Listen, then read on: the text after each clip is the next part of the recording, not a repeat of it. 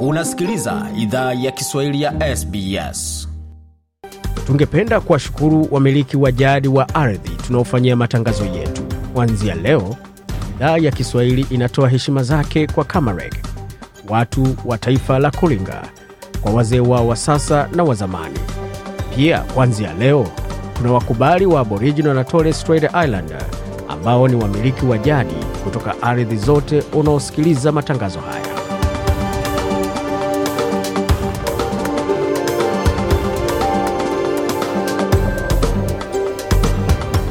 Jambo popote ulipo na karibu katika makala ya idhaa ya Kiswahili ya SBS. Uko na migode migerano, tukuletea makala kutoka studio zetu za SBS na mtandaoni, anwani ambayo ni sbs.com.au mkwaju swahili. Yako mengi tulioandalia kutoka studio zetu, na pia kunakuwa na yale ambayo yatakuja katika makala ambayo tumeandalia, ikiwemo suala zima la michezo ya jamii, jinsi ya kushiriki katika michezo ya jamii, pamoja na jinsi ya kuweza kujipa fursa ya kuboresha afya yako kupitia michezo na katika mazingira mengine tofauti. Lakini kwa sasa tupate tupate kwanza muktasari wa habari kutoka studio zetu za SBS ambazo zinakuja hivi punde.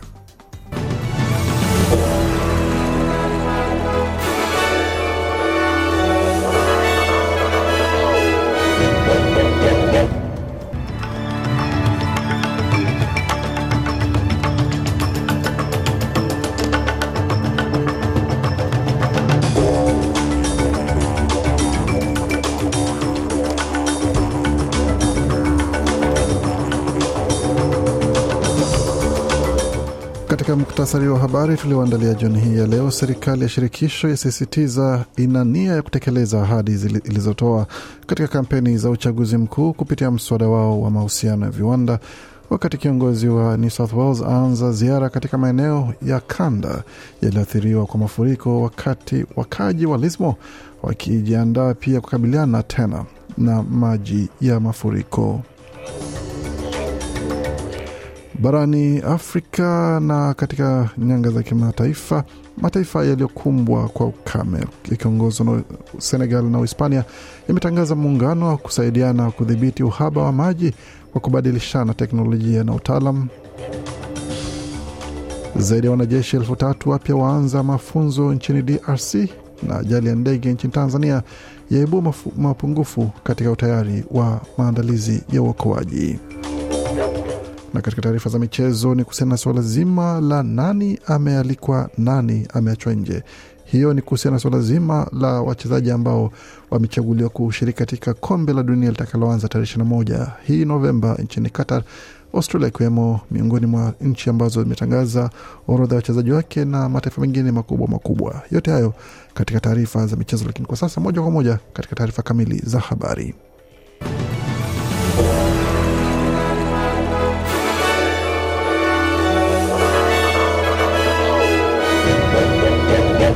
Wasikia idhaa Kiswahili ya SBS ukiwa na migode migerano, na hii hapa ni taarifa kamili ya habari kutoka studio zetu za SBS Radio. Serikali ya shirikisho imesema kwamba marekebisho muhimu ya mswada wao wa mahusiano ya viwanda itawasilishwa bunge itakapofanya vikao tena. Waziri wa mahusiano ya kazini Tony Burke amesema kutakuwa mageuzi zaidi punde ripoti ya seneti itakapotolewa Novemba 17. Waziri Mkuu Anthony Albanese amesema marekebisho ya sasa si ishara serikali imeharakisha mswada huo, bali ni ishara ya ahadi ya chama cha Leba kutekeleza ahadi zake za uchaguzi. The fact is that the government that I lead was elected with a mandate to increase people's wages. Anasema ukweli ni kwamba serikali inayoongoza ilichaguliwa na dhamana ya kuongeza mishahara ya watu. Tulienda katika uchaguzi na haingeweza kuwa wazi zaidi, na pia hatungeweza kuwa wazi zaidi katika hotuba niliyotoa katika chama cha biashara na viwanda cha Australia mjini Sydney wakati wa kampeni ya uchaguzi mkuu. Nilizungumza kuhusu mahitaji ya kufanya mashauriano kwa ufanisi, alisisitiza waziri mkuu Anthony Albanese. Katika taarifa zingine, mji wa kanda wa Lismo ambao uko kaskazini New South Wales unajiandaa kwa tukio kubwa la tatu la mafuriko mwaka huu.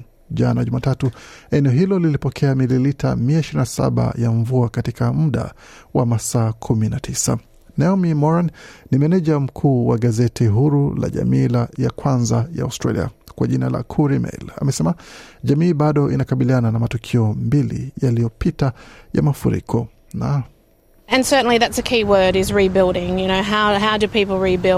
Anasema bila shaka hilo ni neno muhimu, kujenga upya. Watu wanajengaje upya baada ya tukio hili kubwa lililotokea Februari kisha Machi pia, na sasa kujiandaa kwa uwezekano wa maji ya mafuriko yakirejea katika kanda tena. Watu bado wanapata matatizo ya kupata nyumba, kutulia na kupona na familia zao pamoja na jamii kwa ujumla, alisema B Moran. Wakati wauo kiongozi wa New South Wales Dominic Perrottet ameanza ziara ya maeneo ya kanda yaliyoathiriwa kwa mafuriko hii leo Jumanne. Tukiendelea taarifa zingine ambazo tumeandalia kwa sasa kutoka studio zetu ni pamoja na taarifa kuhusiana na waziri wa uhamiaji ambaye amehamasisha kila mtu ambaye amepitia visa vya unyanyasaji kama mhamiaji uh, kazini ajitokeze na akiahidi kwamba kutakuwa na hatua ama hapatakuwa na uvumilivu wowote kwa wote ambao wanaweza ku, kutekele, wanatekeleza vitendo hivyo pamoja na wale ambao wamedhulumiwa kwamba watapewa msaada unaohitajika. Ripoti mpya ambayo imetolewa hivi karibuni inajiandaa kuweza kufanya usha, uchunguzi na kupitia madai kwa vyombo vya habari kwa wafanyakazi ambao wananyanyaswa na wengine ambao hata wanapitia dhuluma pamoja na matendo mengine ambayo ni ya kikatili ya kupindukia. Chama cha Leba tayari kimetangaza kufanya uchunguzi kwa jinsi viza zimechelewesha ama mchakato wa kufanyia kazi viza imecheleweshwa pamoja na sasa kimeamua kwamba uchunguzi wa ziada utafanywa kuweza kukabiliana na madai hayo mapya ambayo yametolewa, kwa mujibu wa waziri wa uhamiaji Bwana Andrew Giles ambaye amesema kwamba I know that there is real community concern about people being exploited by people traffickers. This is anasema anajua kuna wasiwasi muhimu na mkubwa sana kwa, kwa jamii kuhusu jinsi watu wanavyonyanyaswa na jinsi wanavyopelekwa kusafirishwa na watu wasafirishaji haramu wa watu, na ni tendo bovu, tendo baya sana la kibiashara na linaathiri watu wengi sana. Mtu yeyote ambaye ana taarifa kuhusu hili anastahili wasilisha lalamishi lake ama taarifa mapema ama kwa haraka. Waziri alielekeza mtu yeyote ambaye ameathiriwa kwa tukio hilo na ambaye ana wasiwasi wote kuhusu hicho awasiliane na idara ya maswala ya nyumbani ya hapa nchini Australia. Katika taarifa zingine za mazingira, chama cha Australian Greens kimesema kwamba serikali ya Australia haiko haijaweka umuhimu sana wala hajaweka uzito wake kwa suala zima la kukabiliana na mabadiliko ya tabia nchi wakati kongamano la COP 27 linaendelea nchini Misri. Australia imeunga mkono mpango wa kimataifa wa kuweza kukabiliana na, na kukuza maswala ya usafirishaji wa kijani hususan katika masuala mazima ya viwanda na usafi vilevile vile ya wa mazingira. Na nasema kwamba itakuwa ni sharti kwa wale ambao wanafanya usafirishaji pamoja na wale ambao wana, wana ingiza magodoro katika mataifa mbalimbali pamoja na gurudumu za gari kuweza kuakisha kwamba zinatupwa katika hali ambayo ni rafiki kwa mazingira. Kiongozi wa chama cha Greens Adam Bent ameeleza waandishi wa habari mjini Canberra kwamba serikali zote kote duniani Australia ikijumuisha zinaepuka kuchukua wajibu kwa sababu zinaendelea kuunga mkono shughuli ambazo zinafanya uharibifu kwa mazingira. Bwana Bent na maelezo zaidi.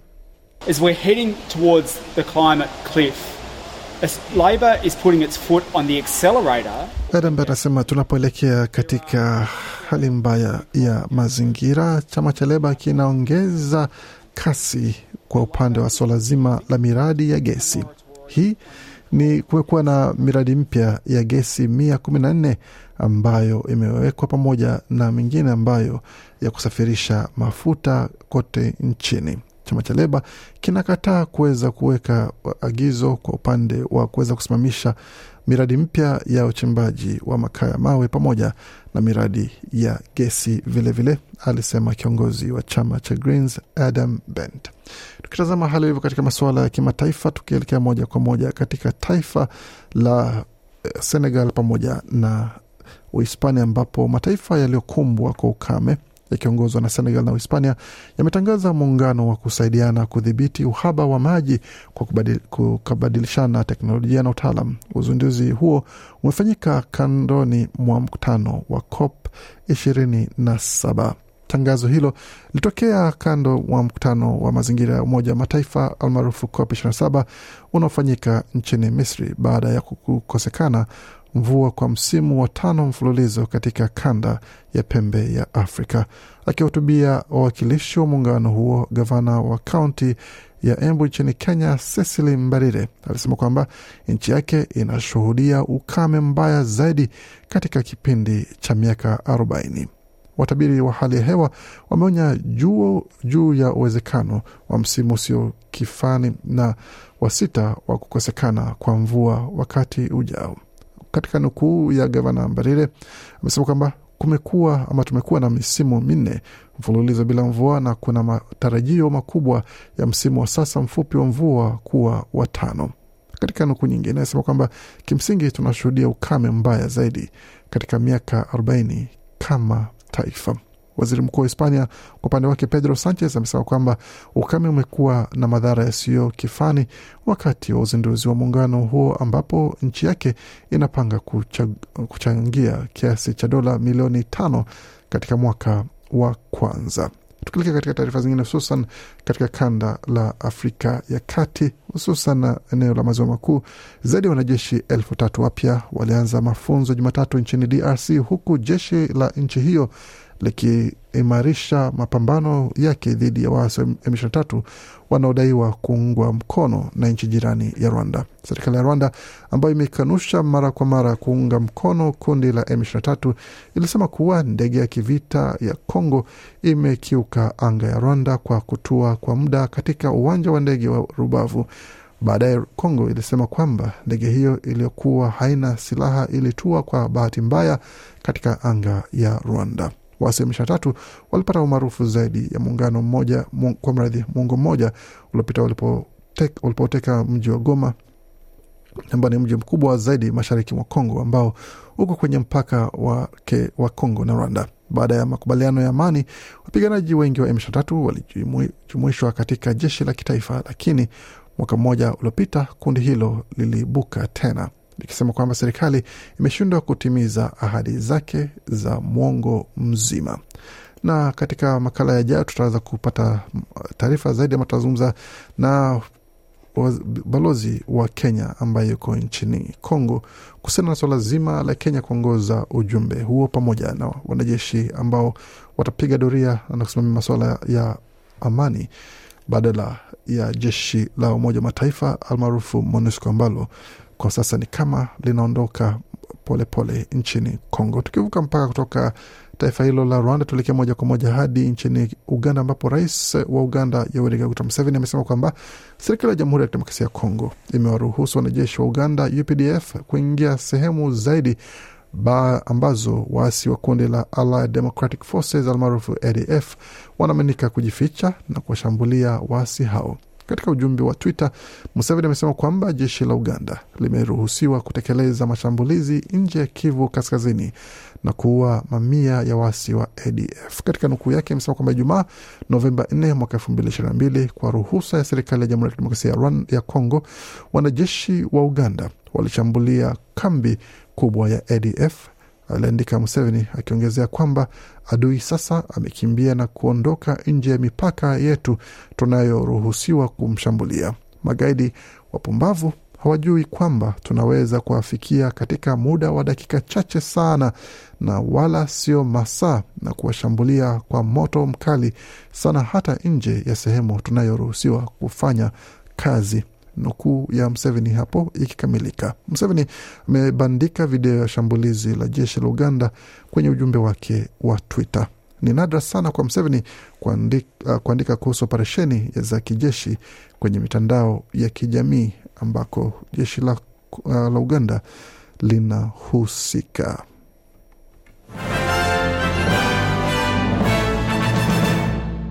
Waendelea kusikia idhaa Kiswahili ya SBS ukiwa na migode migerano, tukielekea moja kwa moja katika swala zima la ulimwengu wa michezo.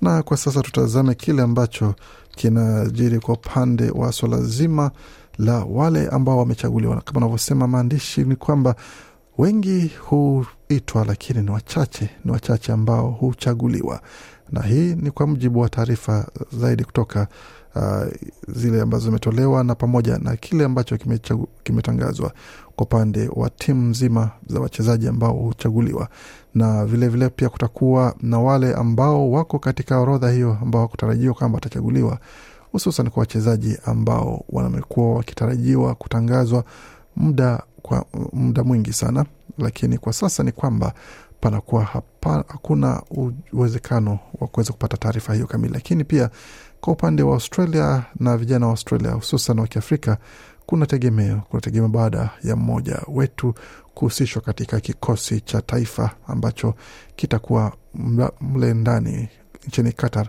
ambapo wachezaji watakuwa ni wengi ambao wamepata fursa ya kuweza kujiwakilisha pamoja na kuweza kuwakilisha mata, matarajio yao ya kuweza kucheza timu ya taifa. Kwa sasa tutazame kingine ambacho kimejiri kwa upande wa swala zima la wale ambao wamechaguliwa, tukianzia kwa upande wa taarifa za michezo tukianzia kwa upande wa mchezo wa raga ambapo Australia katika miaka ya nyuma imekuwa ikicheza chini ya shinikizo kubwa dhidi ya Italy, na mchezaji Jake Gordon ambaye hucheza katika nafasi ya halfback amesema kwamba yuko tayari kuweza kujionyesha tena katika jezi ya namba tisa ambapo itakuwa ni moja wa wachezaji muhimu sana kuweza kusaidia timu kuendelea mbele. Mwalimu Dave Rennie amesema kwamba atamweka Gordon katika nafasi hiyo na Nick White pamoja na Tate McDermott ambao kucheza katika nafasi hiyo kuweza kuona jinsi wataweza kushiriki katika mchezo hapo watakapoendelea kuwa katika nafasi yao bora. Na kwa upande mwingine, kikosi ambacho kimetangazwa ni kikosi ambacho kinajumuisha vijana kama wa Kiafrika, ambapo Garang Kuol wa Central Coast Mariners ni mmoja wa wale ambao yumo ndani. Mwingine ni Keanu ambaye ana asili ya Afrika Kusini ambaye amejumuisha pamoja na Thomas Deng ambaye ana asili ya Sudan Kusini ambaye huyo ni mlinzi ambaye atakuwa pia katika kikosi hicho, na wengine wengi zaidi tutaendelea kuzungumza nao katika masaa machache yajayo, pamoja na Awer Mabil ambaye ni mshambuliaji mwingine mwenye asili ya Sudan Kusini atakayekuwa katika kikosi, kumaanisha kwamba upande wa Afrika tuna vijana wane ambao watapeperusha bendera ya bara la Afrika katika kikosi cha Afrika. Awer Mabil, Garang Kuol, Bakes ambaye pia yuko mule na Thomas Deng ambaye anacheza kule Japan ni miongoni mwa wale ambao wamechaguliwa kushiriki katika kikosi cha taifa kitakachocheza kule Qatar katika siku chache zijazo, na mechi hizo zote unaweza kutazama kwenye runinga ya SBS pamoja na kwenye redio. Unaweza kusikiliza matokeo pamoja na matangazo ya mechi hizo kuanzia tarehe ishirini na moja ya Novemba.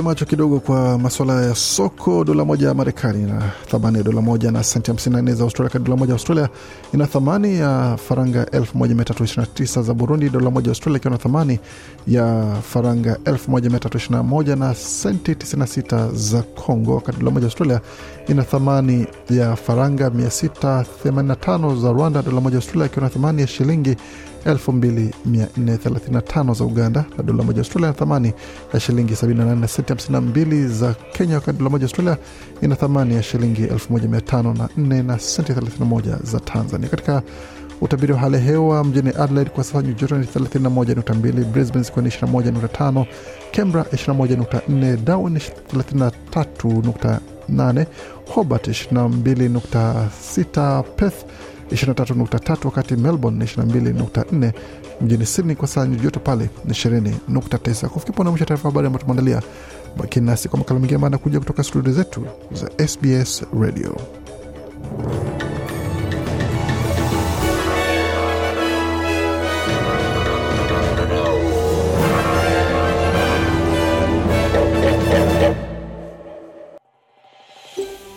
Je, unataka kusikiliza taarifa zingine kama hizi? Sikiliza zilizorekodiwa kwenye Apple, Google, Spotify au popote pale unapozipata.